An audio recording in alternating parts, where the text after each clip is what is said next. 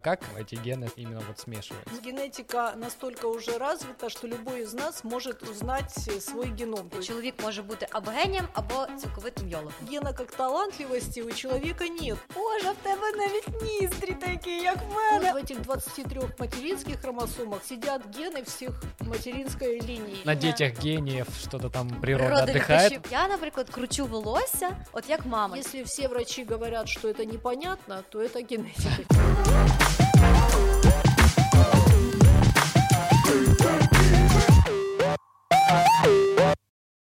Привет, это Бит Подкаст. Это место, где журналисты приглашают экспертов, и мы вместе разбираемся в разных интересных темах.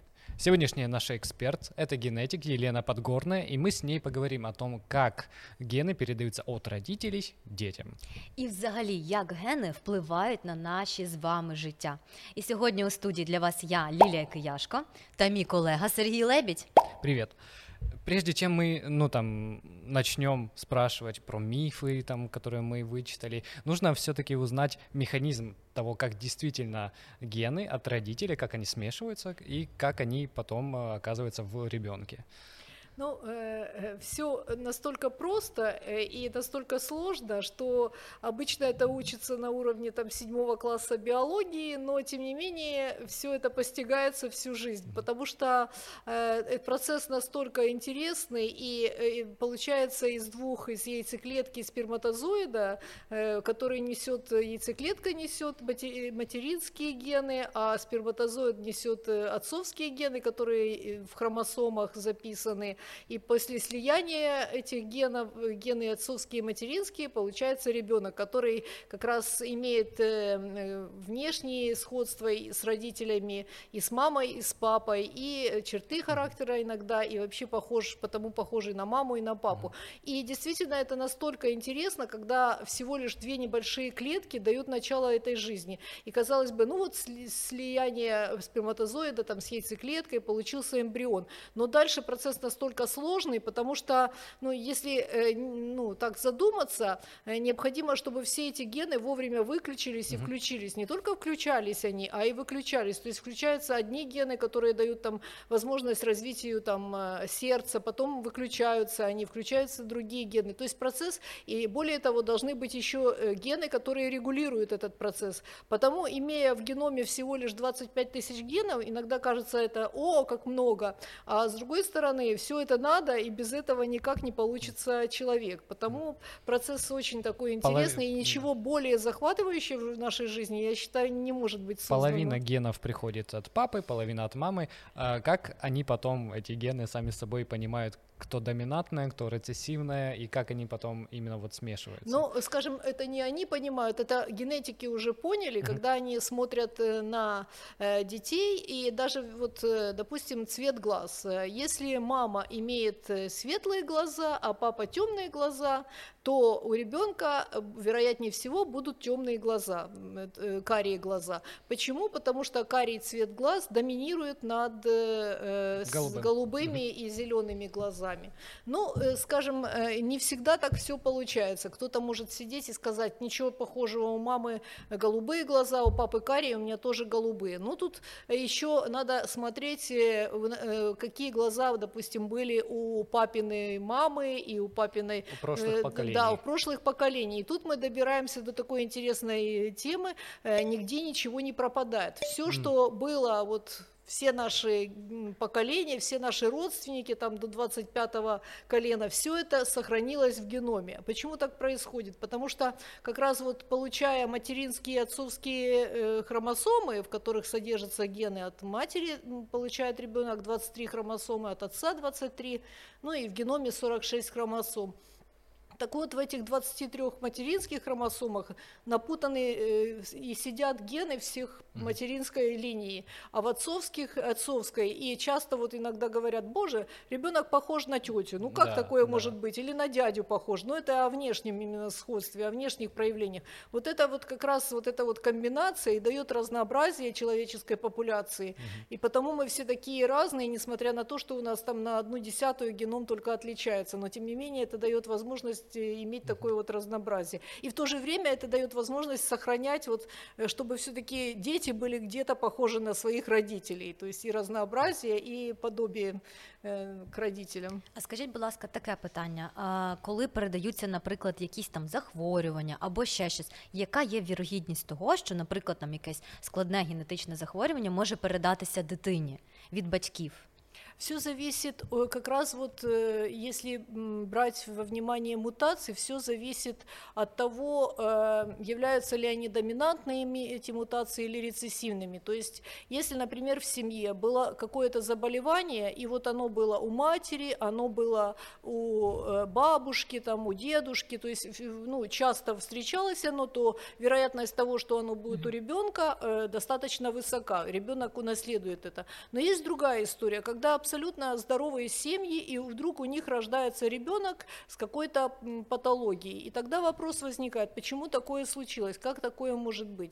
А, значит, бывают такие болезни, которые наследуются по рецессивному типу наследования.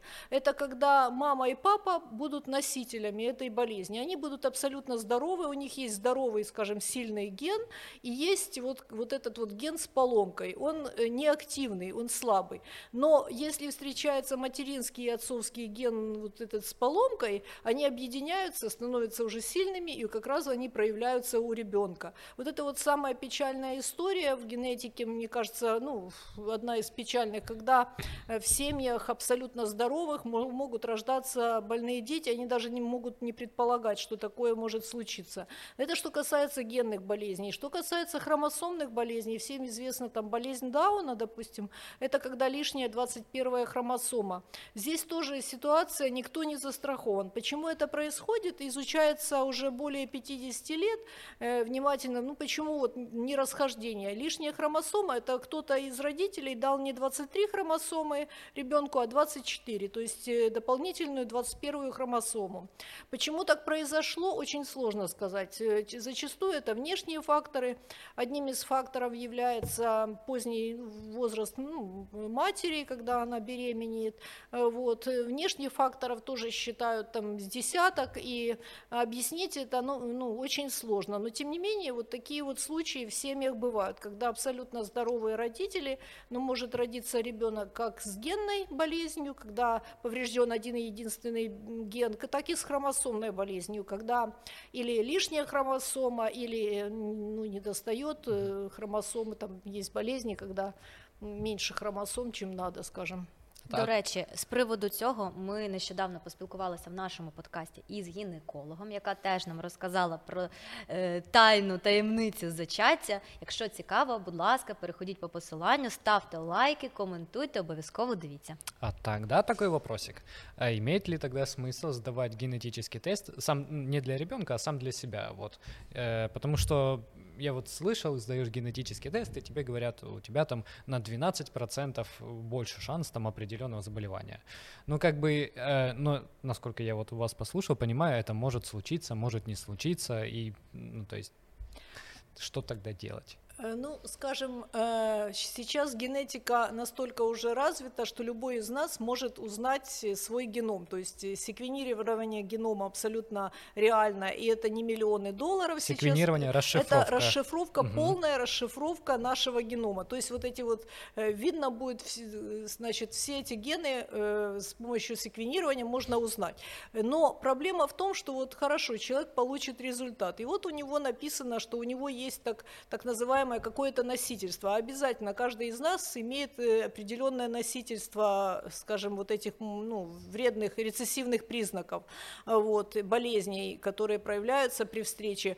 И дальше что он с этим будет делать? Тогда смысл есть обследоваться ну, именно партнером, вот когда есть э, ну, планирование беременности прежде всего, потому что здесь ну, просто так ходить и сдавать ну, делать полногеномное секвенирование или что-то. В общем, в этом нет особого смысла. А вот если действительно у человека есть какая-то проблема, и то он определить вряд ли сможет, что ему необходимо делать, потому что э, читать весь геном тоже нет смысла. Если есть какое-то заболевание и э, подозревается, что это генетическое заболевание, то тогда уже врач направит на конкретную какую-то mm панель и будет изучать или костную панель, или там, я не знаю, нервную систему, или еще что-то, и он тогда будет уже читать гены определенные, искать в определенном месте. Ну, насколько я понимаю, вот для себя, если, допустим, э, ну, просто так идти не нужно, но если вот в роду были раковые заболевания, то можно посмотреть э, предрасположение к раку. Если там были, допустим, э, аути...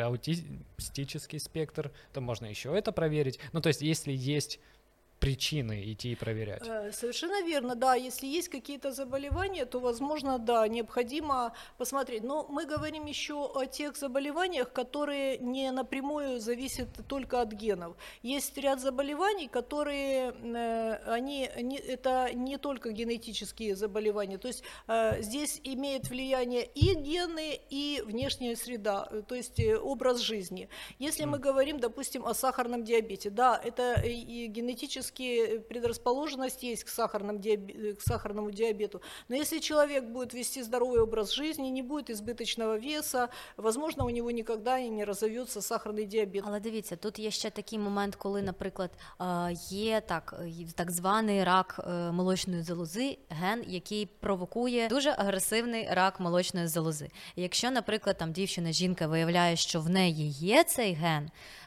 то ну, методи можуть бути досить радикальними Там так, це може бути да. превентивна мастектомія, тобто це видалення е, грудей, власне, для того, щоб не спровокувати далі е, це захворювання. Але все ж таки є вірогідність того, що в неї не захворіє. Ну як тут чинити в такому ну, випадку? Є дійсно варіанти, особливо рак молочної железы. Действительно, вероятность иногда достигает 80%, mm-hmm. и действительно на сегодняшний день врачи склоняются к тому, чтобы радикально действовать и удалять органы, которые могут быть подвержены э, образованию, онкообразованию. И ну, размышлять, если вероятность 80%, то э, надеяться на 20 очень сложно. Но, к счастью, mm-hmm. такой рак генетически именно встречается крайне редко, ну, до, достаточно невысокий процесс даже среди э, рака молочной железы, потому, ну, необходимо проверяться, но опять же он э, э, чаще всего э, по женской линии он проявляется, то есть э, не бывает, ну практически не бывает ниоткуда, то есть вновь возникшие,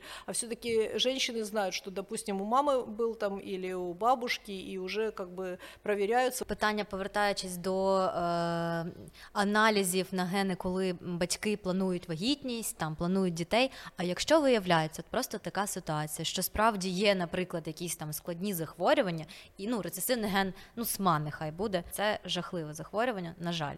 Е, І важко воно ніяк не лікується. Там один укол е, коштує там мільйон доларів. Так, щось таке. ну лікується на сьогодні, але, але ще дуже дуже очень спорний вопрос, і дійсно лекарства якобы существуют, и объявили о том, что и даже три лекарства, но тем не менее, действительно, это страшное заболевание. Я хочу еще подчеркнуть, что если болеет порядка э, даже спинальной мышечной атрофией первого типа, самая агрессивная, которая в очень раннем возрасте проявляется, болеет порядка 5 тысяч ну, новорожденных, там, э, вернее, один на 5 тысяч mm-hmm. новорожденных э, болеет, то носителями является каждый сороковой.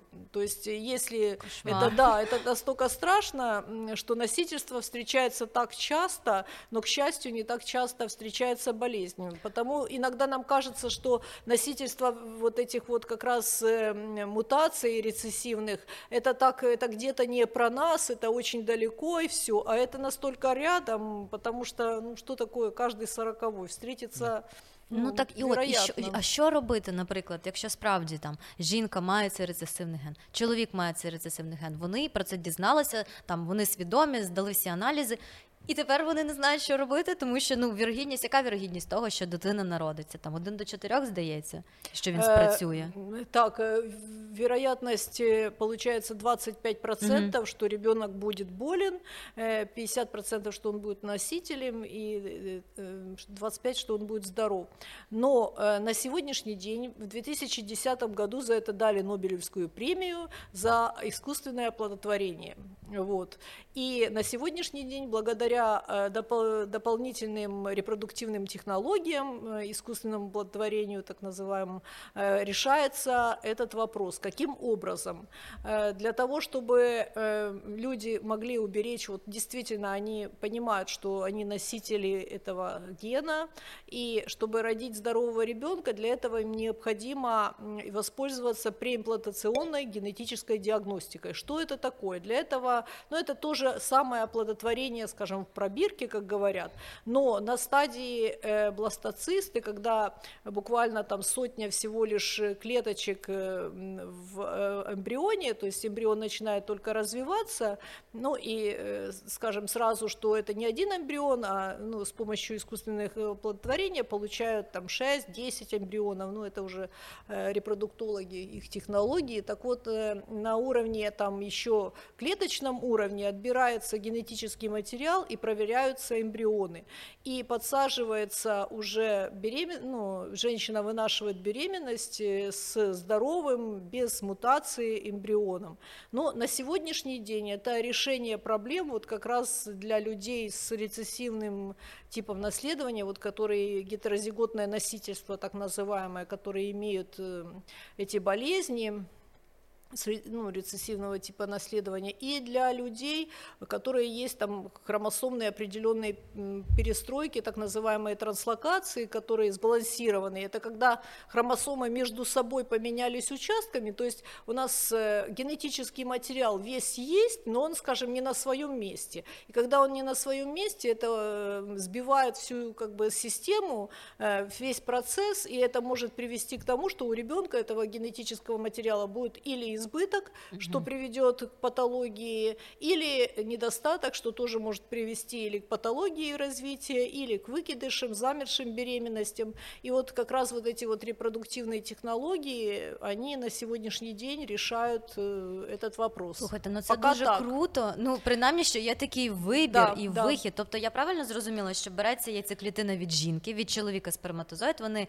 штучно запліднюються, і тоді вже вивчаються там вивчаються. до, до угу. того, как они подсажены в организм, правильно. То есть это не метод, когда увидели на УЗИ и сделали прерывание беременности, или не метод, когда родился ребенок и, к сожалению, не могут его спасти, и он, к сожалению, уходит из жизни. Это страшные ну, как бы потери и психологические травмы. А это метод, который ну, на сегодняшний день он решает. Может быть, через 5-10 лет мы что-то узнаем новое. Я хочу сказать, что этот метод тоже появился ему ну, в Украине 20 лет всего лишь, как э, появились вот эта преімплантаційна генетична Слухайте, діагностика. Так це може бути як я дивилась якийсь фільм старий, не знаю, може ви згадаєте, коли там е, батьки приходили до клініки і вибирали, як буде виглядати їх дитина. Наприклад, це буде там хлопчик чи дівчинка з таким таким волоссям, там карі очі чи зелені, і навіть там якісь е, додавали функції. Там він буде грати на віолончелі або там ще щось.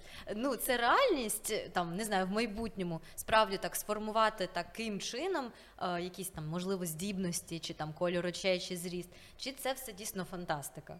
Ну, к счастью, я считаю, на сегодняшний день это еще пока невозможно. Почему к счастью? Потому что человеческая фантазия может пойти очень далеко и иногда за э, межи этики и далеко за границы разумного, потому можно создавать что угодно. На сегодняшний день пока никто это делать не будет, и даже не потому, что это сложно технически, это запрещено этически. Mm-hmm. Вот, э, приняты практически как только начали развиваться, как только расшифровали геном, как только начали развиваться различные технологии репродуктивные, э, изучать вот как раз эмбрионы и генетические всякие, скажем, эксперименты появились, тут же появился запрет на клонирование, допустим, на то, чтобы что-то делать с человеческим организмом организмом. И пока на сегодняшний день этот запрет э, существует, потому что мы, конечно, много уже можем, но мы не знаем, чем это все закончится. Э, вот, потому что все это очень недавно происходит, и как это в дальнейшем будет, и нужно ли это все делать.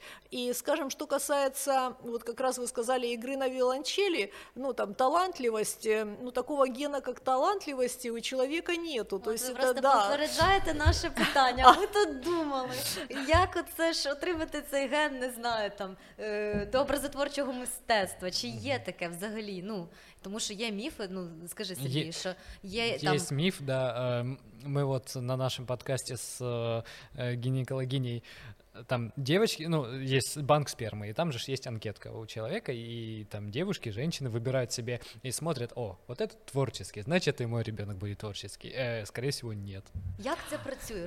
Э, Ну, наверное, часто вот у каждого такая история была, когда в классе есть ребенок, который очень хорошо рисует. И когда э, узнаешь, оказывается, у него там или папа художник, или мама рисует. То есть вроде как это все так и передается, но все не так просто, э, вот, потому что отдельного гена какого-то э, такого творчества или гена какого-то, э, я не знаю, ну, склонности к чему-то выдающемуся у человека нету. Но есть как бы все, гены ведь э, регулируют все биохимические процессы в организме. И даже а, если на то пошло, то наши реакции, наши склонности какие-то, наше э, ну, поведение, это тоже в какой-то степени биохимические реакции нашего организма. И вот как раз, э, ну, да, действительно, э, в какой-то степени дети похожи на своих родителей, и, э, возможно, тот, кто, у кого пе- певцы родители, то он тоже будет уметь петь. Но я вам хочу сказать, что если ребенок не, родит, не родится в семье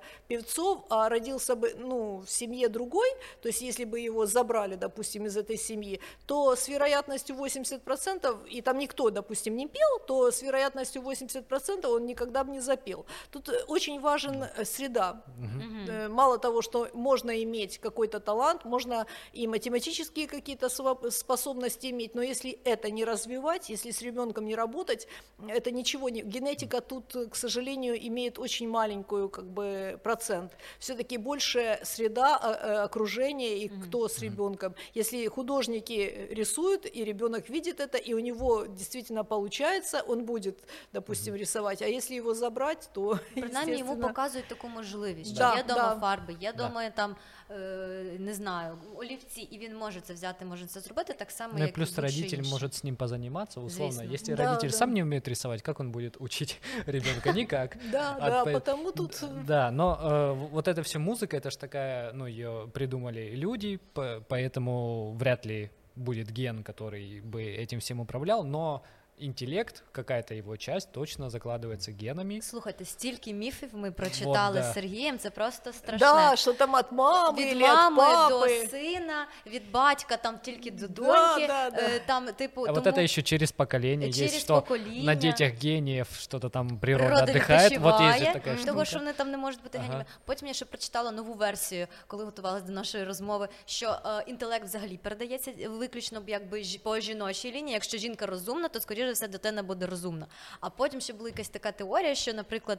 Е, там це пов'язано з тим, що гени передаються там інтелекту, гени інтелекту, будемо їх так називати, е, передаються там від батька до доньки і від матері до сина. І того е, там щось може передатися від матері до сина, і чоловік може бути або генієм, або цілковитим йолопом. А дівчата якось посередині. Только две ипостаси, Так, так, що типу можуть бути суперрозумні або супер недалекі чоловіки, а дівчата дуже рідко бувають геніями, але і дуже рідко зовсім О, дурними вони какой-то теж не бувають. Сексизм проник Ну на да, якийсь подкаст. сексизм. Все, давайте узнаем, что из Правда, этого. від як Да, правда. передається от розумовість і Э, здібність? Я тоже читала очень много, и меня часто э, спрашивают об этом, вот просто там в кругу даже друзей. Это такой самый, наверное, волнующий вопрос. И я хочу сразу всех разочаровать, что все совершенно по-другому.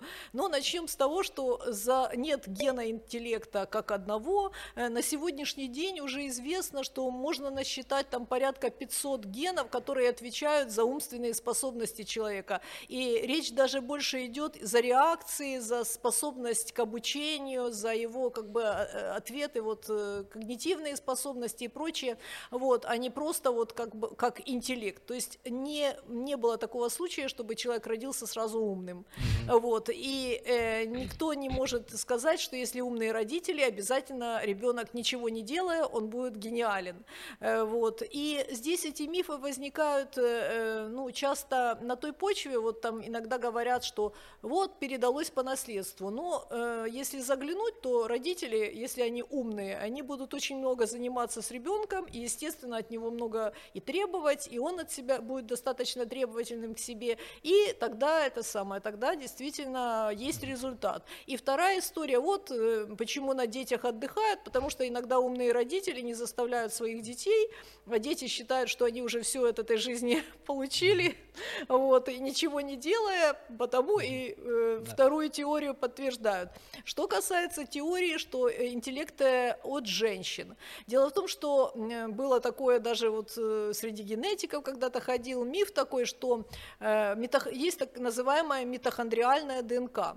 То есть у нас гены не только в ядре клетки, а есть еще митохондрии, такие энергетические угу. центры. Так вот, митохондрии эти, в них порядка 40 на сегодняшний день, известно, там порядка 40 генов. А, вот, и они передаются как раз митохондрии только с яйцеклеткой, потому только от матери. И, э, так как это энергетические центры, они, э, и, допустим, было замечено, что болезни, которые э, связаны с митохондрией, с митохондриальной ДНК, это зачастую болезни нервной системы. И, видимо, из-за этого, вот, ну, естественно, они часто влекут за собой какие-то последствия очень плохие. Вот. Из-за этого видно, из-за того, что это энергетические центры, из-за того, что это вот, получается только от матери, решили туда и интеллект э, впихнуть, что это интеллект тоже только от матери. Но, э, к счастью, наверное, все не так просто. Условно говоря, статистически возможно вытащить золотой билет у природы, но если тобой никто не будет заниматься, Совершенно то ты верно. с этим билетом никуда і, і просидиш. Так чекайте, а як генії тоді? От феномен геніїв? Ну там а... же ж не у всіх геніїв, там геніальні батьки, деяких, ну ми ж знаємо ці історії, що там Ейнштейн отримував двійки. Э, ну, есть история про, по-моему, 80 тысяч часов повторений. Mm-hmm. исследовали вот успешных людей, а у них минимум 80 тысяч часов повторения определенного действия. Там, ну, футболисты футбол, э, там велончелисты виолончель и все такое. И плюс там есть огромное количество социальных факторов, там, насколько у тебя классный наставник. Вот у тебя может быть тренер, который, ну, пришел, отработал, ушел, а может быть такой мотиватор, который тебя зарядит, и ты будешь прям рваться, рваться, рваться. Слушай, но але... это тоже больше про внешние. Социальные факторы да, але ж, наприклад, якісь геніальні ну, ідеї, думки, от щось таке, от людина собі ходить, ходить, і вона так наспостерігалася, що зрозуміла якийсь там закон, е, не знаю, обміну енергії в природі. Ну це ж не може прийти прийти ззовні. Це ж якось в нас в голові таке відбувається. Ну, вона же почему-то об этом думала. Она не думала, mm-hmm. допустим, а, как, э, я не знаю, стул сделать. Тобто, якщо, наприклад, людина там геніальна, ну справді ми не будемо виключати того, що є люди з унікальними там розумовими здібностями. Звісно, якщо вони їх будуть не будуть розвивати і просто будуть там, не знаю, е, він геній математики, але буде е, продавати картоплю на базарі, то він навряд чи від, да, да, вирішить якусь теорему. Да, Але це ж теж як якось впливають гени, тобто його здатність навчатися, його здатність там спостерігати і так далі. Тобто, це можна справді витягнути цей е, щасливий ну, скажем, квиток?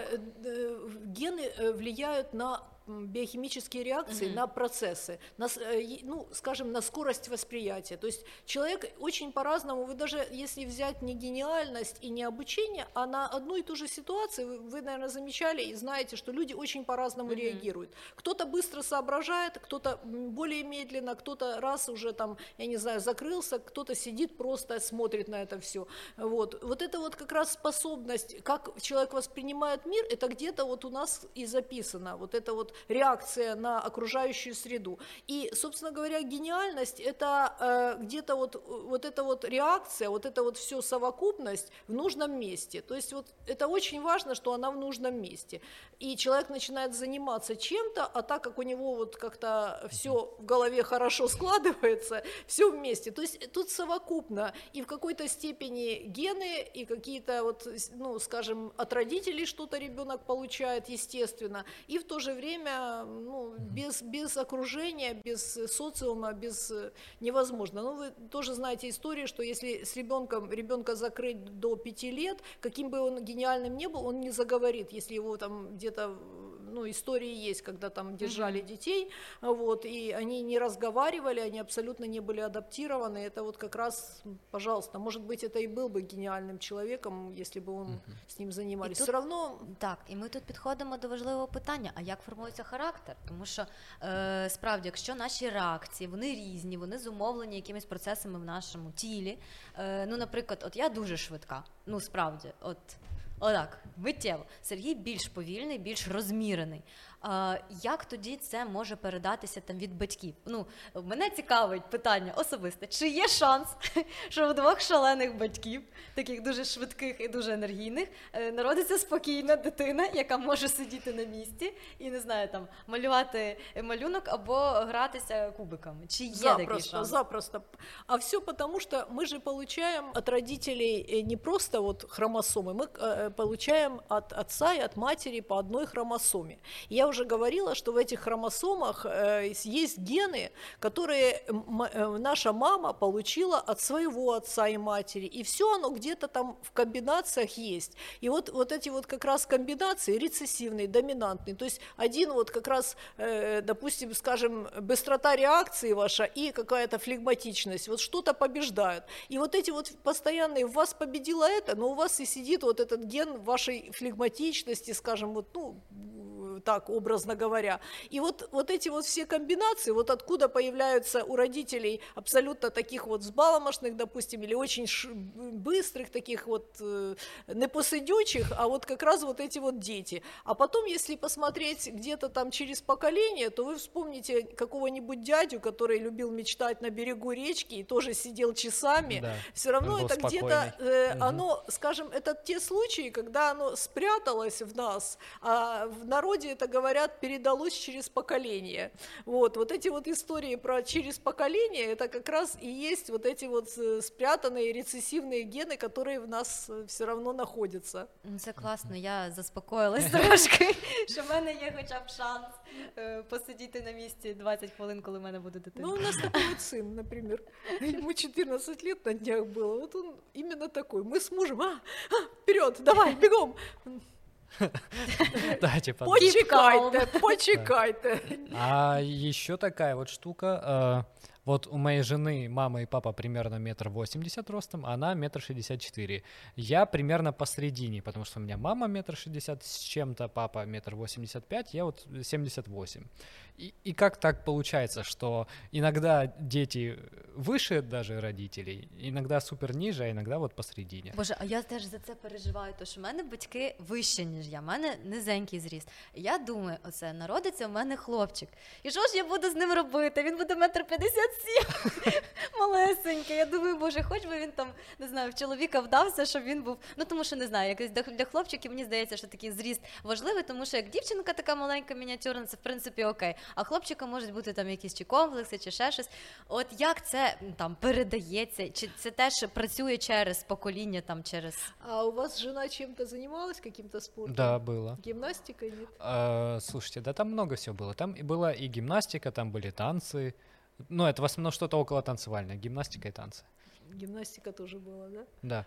Э, ну, э, что касается э, роста, ну, начнем с того, что существует некая ассортативность у человека в плане выбора своего партнера, будущего мужа. Это где-то, знаете, на уровне инстинкта у нас mm-hmm. сидит. И если вы замечали, часто бывают маленькие девушки с высокими мужчинами. Да. Так и бывает. И высокие мужчины, маленькие мужчины часто любят высоких девушек. Вот где-то генетически генетически вот это вот видно у нас заложено для равновесия, для Вау. того, чтобы, потому что все-таки рост наследуется, но наследуется процентов на 60 мы наследуем рост от своих родителей. И есть несложные формулы, там надо, э, значит, рост матери добавить к росту отца и э, разделить на 2 и добавить там отнять 7 в случае девочки, добавить 7 в случае мальчика, плюс там акселерация, плюс спорт, и где-то усредненно мы можем вычислить, какой рост будет у ребенка. Боже, Но... так, наші всі глядачі, давай з блокнотика, з блокнотику, ми запишемо цю формулу, я дома також порахую, ну це прям дуже цікаво. Вот, но, э, опять же, если э, ребенок будет там плохо кушать, mm-hmm. или, допустим, жить в каких-то сложных условиях, там, или это война, или какие-то вот очень сложные условия жизни, недостаток питания, недостаток э, полезных веществ, или ребенок будет заниматься спортом. там вот недавно буквально я разговаривала и говорит, ой, теперь понятно, почему э, два брата двойняшки,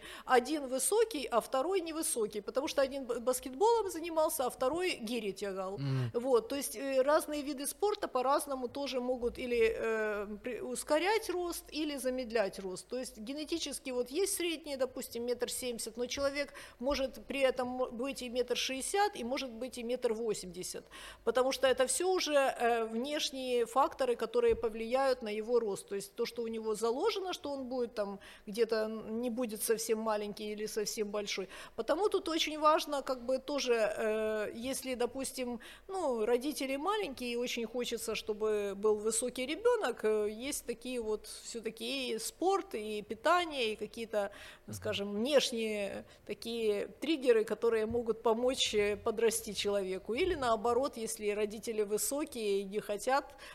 то все-таки, может быть, не стоит отдавать на баскетбол. Вот это, вот это да. До речі, зачепили тему близнюки, двійнята. Нас цікавило. Тобто, е, ну ми чули і там читали, що це передається генетично. Якщо у вас там були близнюки у роду, то скоріш за все, десь воно там може стрельнути, так би мовити. А яка вірогідність? І чи може, наприклад, там бути двійнята або близнюки у родину, пару, яких взагалі не було там такого роду? Ну крім е, запліднення е, штучного, тому що розуміємо, що може там хоч хоч трійня, хоч чотири. Да, такие действительно очень интересные. Надо отметить, что есть однояйцевые близнецы, так. монозиготные, так называемые дигизиготные, двуяйцевые близнецы, то есть двойнят. Двойнята это как э, брат и сестра, то есть это родившиеся дети, которые просто родились вместе, но они похожи как брат и сестра или как два брата. Они бывают разнополые и просто похожи, и тогда даже не похожи.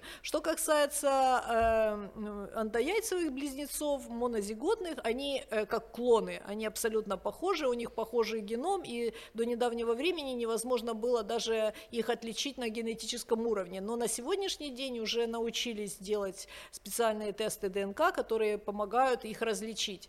Вот. Почему же так происходит? Э, ну, потому что, допустим, э, однояйцевые близнецы – это одна яйцеклетка и один сперматозоид, оплодотворение произошло, и по какой-то причине какой-то сработал механизм, который разделил эту яйцеклетку на две, и получилось два ребенка, и таким образом э, оплодотворенную яйцеклетку. И таким образом получилось абсолютно одинаковые два, они как клоны, они всегда одного пола, или это мальчики, или девочки. Что же касается э, двуяйцевых, это как раз когда две яйцеклетки оплодотворяются двумя сперматозоидами, ну, как и рождается двое детей.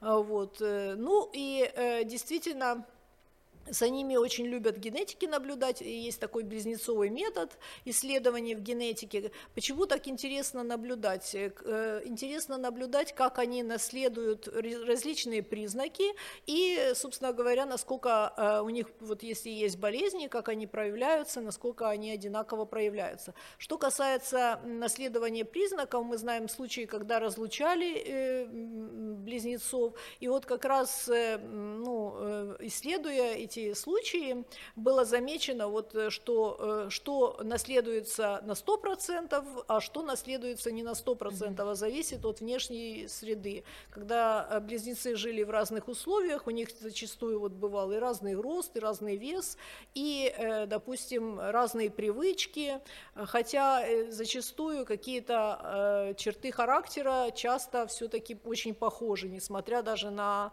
разные места проживания, а вот уже ну, приобретенные там привычки отличались. Ну як да, ну от все ж таки, в мене в роду не було близнюків. От якби я захотіла близнюків, в мене є шанс їх отримати. Чи дуже маленький? Ну небольшой. Mm-hmm. Да, если в роду были близнецы, mm-hmm. вероятность больше. Дальше есть чем старше женщина. Э, э, ну, семейная пара, э, которая планирует беременность, тем вероятность близнецов больше. Более того, когда-то проводили изучение, исследования и выяснили, что чаще всего близнецы, если я не ошибаюсь, кажется, в марте-апреле рождаются, то есть даже вот когда оплодотворение происходит зимой, то весной чаще всего рождаются близнецы, то есть даже от времени. Но все равно вероятность того, что родятся близнецы в семье, где уже были, намного выше, чем в сім'ї, де їх ніколи не було. Бачите, у нас знову ще є один рецепт. Хочете близнюків, пробуйте народжувати, зачинати дитину взимку. И плюс и, женитесь, да, женитесь на тех, у кого в семье ну, были. Ну, кстати, э, насколько я помню, по статистике в сентябре рождается в сентябре рождается чуть больше детей, потому что на новогодние праздники чуть больше их делают. Поэтому в любом случае... Конечно, столько выходных. Так, э, мы тут немножечко привычки зацепили. Э, я же тоже слышал, что определенный э, шанс, нет, определенный процент там привычек к пристрастия к алкоголизму, там к наркотикам тоже может передаваться геном. Там есть типа три фактора: социальный, генетический и еще какой-то, который я забыл. В общем, два фактора, но генетически есть. Да, действительно, э, ну, если посмотреть, мы знаем, что вот э, даже люди, проживающие там на, на определенных территориях, э, на некоторых территориях, допустим, в Европе, люди пьют больше, чем в Китае или и в Украине, мы можем сказать, китайцы, среди китайцев и людей в Азии очень мало пьющих людей. Mm-hmm. Ну и когда начали этот вопрос изучать, выяснилось, что они, у них как раз очень плохая переносимость зависимость алкоголя. И это как раз наследуется вот, из поколения в поколение mm-hmm. это наследуется. Э, алкоголь, есть такой фермент, э, алкоголь дегидрогеназа, которая расщепляет этот алкоголь, и тогда человек, выпивая, э, он не чувствует вот это вот все-таки алкоголь, это как отравление организма, он не чувствует это отравление. И количество вырабатываемое этого вещества, это и алкоголь дегидрогеназы, оно как раз регулируется на уровне, на генетическом уровне. И когда ее недостаточно, человек будет будет постоянно чувствовать э, состояние такого отравления, естественно, пить ему не будет хотеться. И вот, э, ну, где-то это и генетика. Uh-huh, Вот, ну, э, проц- вероятность тоже, скажем, это не сто процентов, если в семье были люди пьющие с алкогольной зависимостью, то все будут обязательно с алкогольной зависимостью. Но, скажем, вероятность точно так же, как у того же сахарного диабета или чего-то другого, все-таки выше. И действительно, ну, да, но опять такая... играем с вероятностями, и опять очень много зависит от э, соціофакторів. Совершенно вірно. А скажіть, совершенно а якщо, вірно. наприклад, це якісь звичайні там ну звички, наприклад, хода там чи ще а. щось, тому що ну я помічаю, що, наприклад, мій брат і мій тато вони ходять просто однаково. Ну там вони йдуть вдвох зі спини, і от такі вони йдуть так перевельцем. От, а я, наприклад, кручу волосся, от як мама, я ну не свідомо це роблю, я там не повторюю там навмисно, але іноді там замічають, ой, помічають, ой, дивися, оце так сидить і накручує, і мама так робить так само. Тобто, це ми несвідомо можемо звички переймати, чи справді там ну це залежить від схожості? Ну, в какой-то степени, вот как раз это как э, фенотипические, как внешние проявления человека, mm-hmm. вот это вот тоже туда же входит, и э, замечают, даже иногда люди поправляют волосы одинаково, вот я знаю мужчины, где отец и сын, вот они вот абсолютно одинаково это делают, вот какое-то движение движение, ну, это невозможно даже, э, мне кажется, его э, скопировать, настолько оно где-то вот, ну, сложно, конечно, тоже очень много, генетика вообще интересна, и чем больше открытий происходит в генетике, тем больше ее начинают изучать и смотреть на нее под разными ракурсами. И здесь тоже очень много еще вопросов, насколько это, потому что это те факторы, которые не просто вот, значит, ген движения руки или там накручивание волос, а вот что оно, как это все происходит вместе, но то, что это где-то генетически тоже э, заложено, это есть такое. И вот, э, скажем, э, как и внешность человека, форма лица, там носа, глаз, так і какие-то от походка, еще что-то есть это. Ми якось помітили з мамою, десь мені було років 15, ми такі стоїмо біля дзеркала, і вона каже: Боже, в тебе навіть ніздрі такі, як в мене, одна трошки більше, а друга трошки менше. І причому реально от зеркально вони однакові. Ну як таке може бути? Ну это да, это же настолько, казалось бы, для меня это всегда настолько чудо, вот когда просто хромосомы вот соединились, вот это вот все слилось, и начинает разворачиваться эта программа. Более того, вот что-то включается, вот это нам надо, чтобы этот гены включились и сделали именно такие ноздри. Да, а потом они выключились, чтобы эти ноздри не стали еще больше. Скажіть, а у нас ще було таке питання. Ми знаємо про те, е, ми спілкувалися з психіатром на нашому подкасті про те, що багато психічних захворювань передається в роду і так далі. Е, як вони передаються, Тобто з якою вирогідністю може якесь захворювання передатися там від батька, від до. Е, до сина, і там чи до доньки, чи від матері до доньки, і які є шанси, якщо є така інформація, якимось чином ну попередити там цей розвиток цих захворювань. Тому що ну справді тут і можна казати і про шизофренія дуже сильно. Ну це ми знаємо. От депресивні там е, розлади, вони теж передаються. Да, к сожалению, э, все вот эти вот заболевания и шизофрения в первую очередь, да, это относится генетически детерминированы, то есть они передаются по наследству. И есть как бы ну, известные факты, и чем ближе родство, тем больше вероятность э, унаследовать это заболевание потому что если эта болезнь была у матери или у отца, то для ребенка вероятность до 10%, если болезнь это была у дальних родственников, вероятность ниже, естественно, чем дальше родство. Э, на сегодняшний день известно, что за эти болезни тоже отвечает большое количество генов, их постоянно открывают, и вот как раз комбинации этих генов дают различные проявления. Почему настолько разные проявления этих болезней э, от совершенно там, ну, таких таких едва заметных до очень ярких проявлений и серьезных. Вот, это как раз вот это вот наследование э, генов.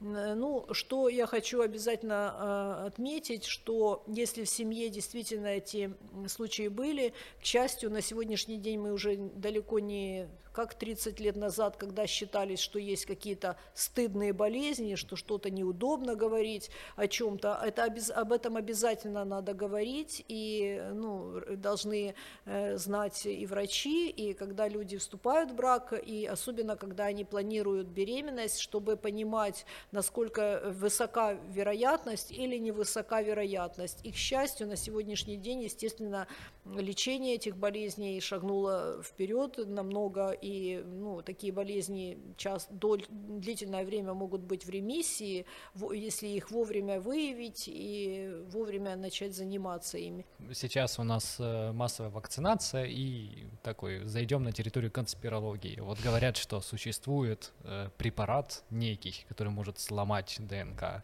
сломать, поменять там что-то или еще. Я вот хочу вот так задать вопрос чисто в теории, действительно э, существует что-то, что ты можешь принять внутрь, и оно сломает тебе ДНК. Ну там, кроме, возможно, радіації, которая его разрушит. Ну, а це як конспірологія про те, що зараз да. РНК оці вакцини, так вони да, ж там РНК, ДНК, какая РНК, разница? ДНК, там одна буква різниця неважливо. Що зараз нас всіх я чула таку да. історію, теорію, напевно, вони її взяли з книжки Дена Брауна Інферно, е, коли було про те, що там запустили якийсь вірус, який е, зменшував популяцію е, населення населення на землі, тому що е, люди, які заражалися цим вірусом, вибірково вони ставали безплідними. Таким чином можна було зменшити е, кількість населення і врятувати нашу планету. Це була така ідея в цій книжці. книжці. Ну, состарить планету точно можна було би таким образом. Ну тобто, що просто там вибірково хтось не може мати там потомство. Все.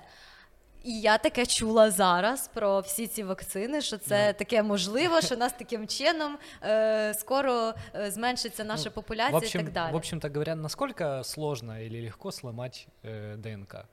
Ну, э, скажем, э, мы же состоим не с одной клетки, чтобы нам что-то внесли и тут же сломали. Мгм. Вот э, эти, э, э, значит, 2 метра ДНК в каждой клетке. У нас э, там э, 1 в 14 степени миллиардов, там, я не знаю, клеток, я Мгм. сейчас даже не помню сколько.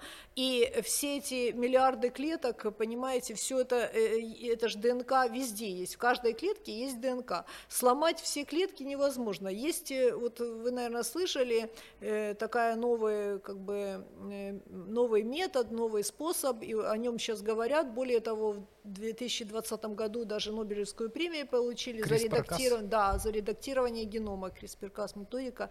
Вот. И, собственно говоря, это тоже вот как раз э, ну, генетические ножницы. Речь шла о том, что можно вырезать э, мутантные гены какие-то и вставлять нормальные гены. Но опять же, э, на сегодняшний день э, речь не идет о взрослом организме. Если даже речь идет, то это о оплодотворенном там э, Мгм. Эмбрионе, который вот на стадии буквально там 10-20 клеток. Потому, допустим, сломать сходу весь организм, ну, мне кажется, вопрос здесь в другом. Мы настолько сами себя уничтожаем, э, что ну, генетика здесь не успеет за нами. Мы все хотим долго жить, но не хотим для этого ничего делать.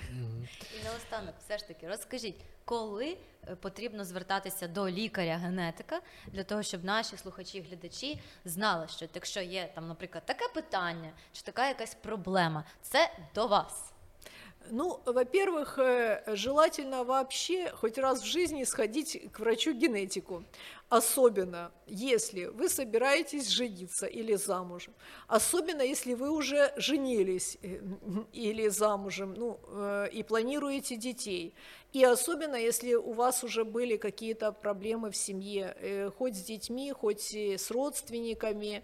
В любом случае, в таком случае вам действительно необходимо обратиться к генетику. Если есть проблемы со здоровьем, ну, я вам хочу сказать, зачастую генетик это уже последняя э, инстанция. Э, Люди ходят по врачам, там, э, допустим, ну вот я знаю кучу историй, когда э, там лечат э, э, ну, у ребенка облысение, скажем, аллопеция, и лечат сначала у трихологов, значит, втирают мази полгода, там еще у каких-то врачей, и в последний момент они вспоминают, что еще может быть генетики. А оказывается, это тот случай, ну, когда надо идти было в первую очередь. Потому, ну, генетики это обычно, если все врачи говорят, что это непонятно, то это генетика чаще всего.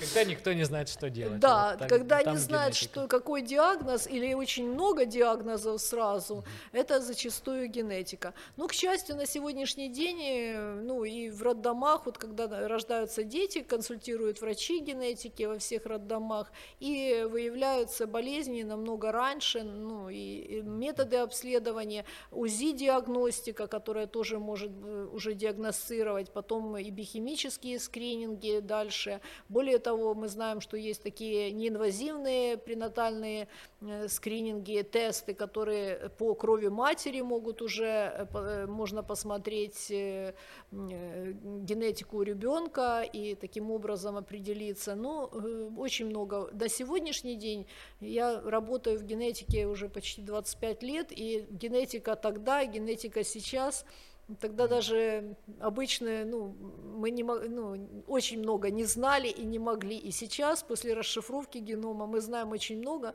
но часто мы не знаем, что с этим делать.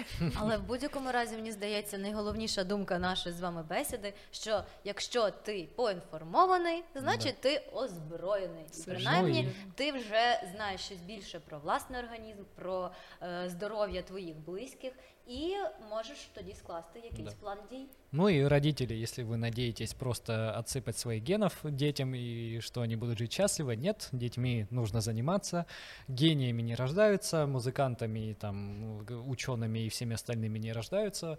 Э, не забывайте про социальные факторы и не забывайте ставить лайк этому видео и подписываться на канал. І не пропускати жоден з наших нових цікавих подкастів. Па-па!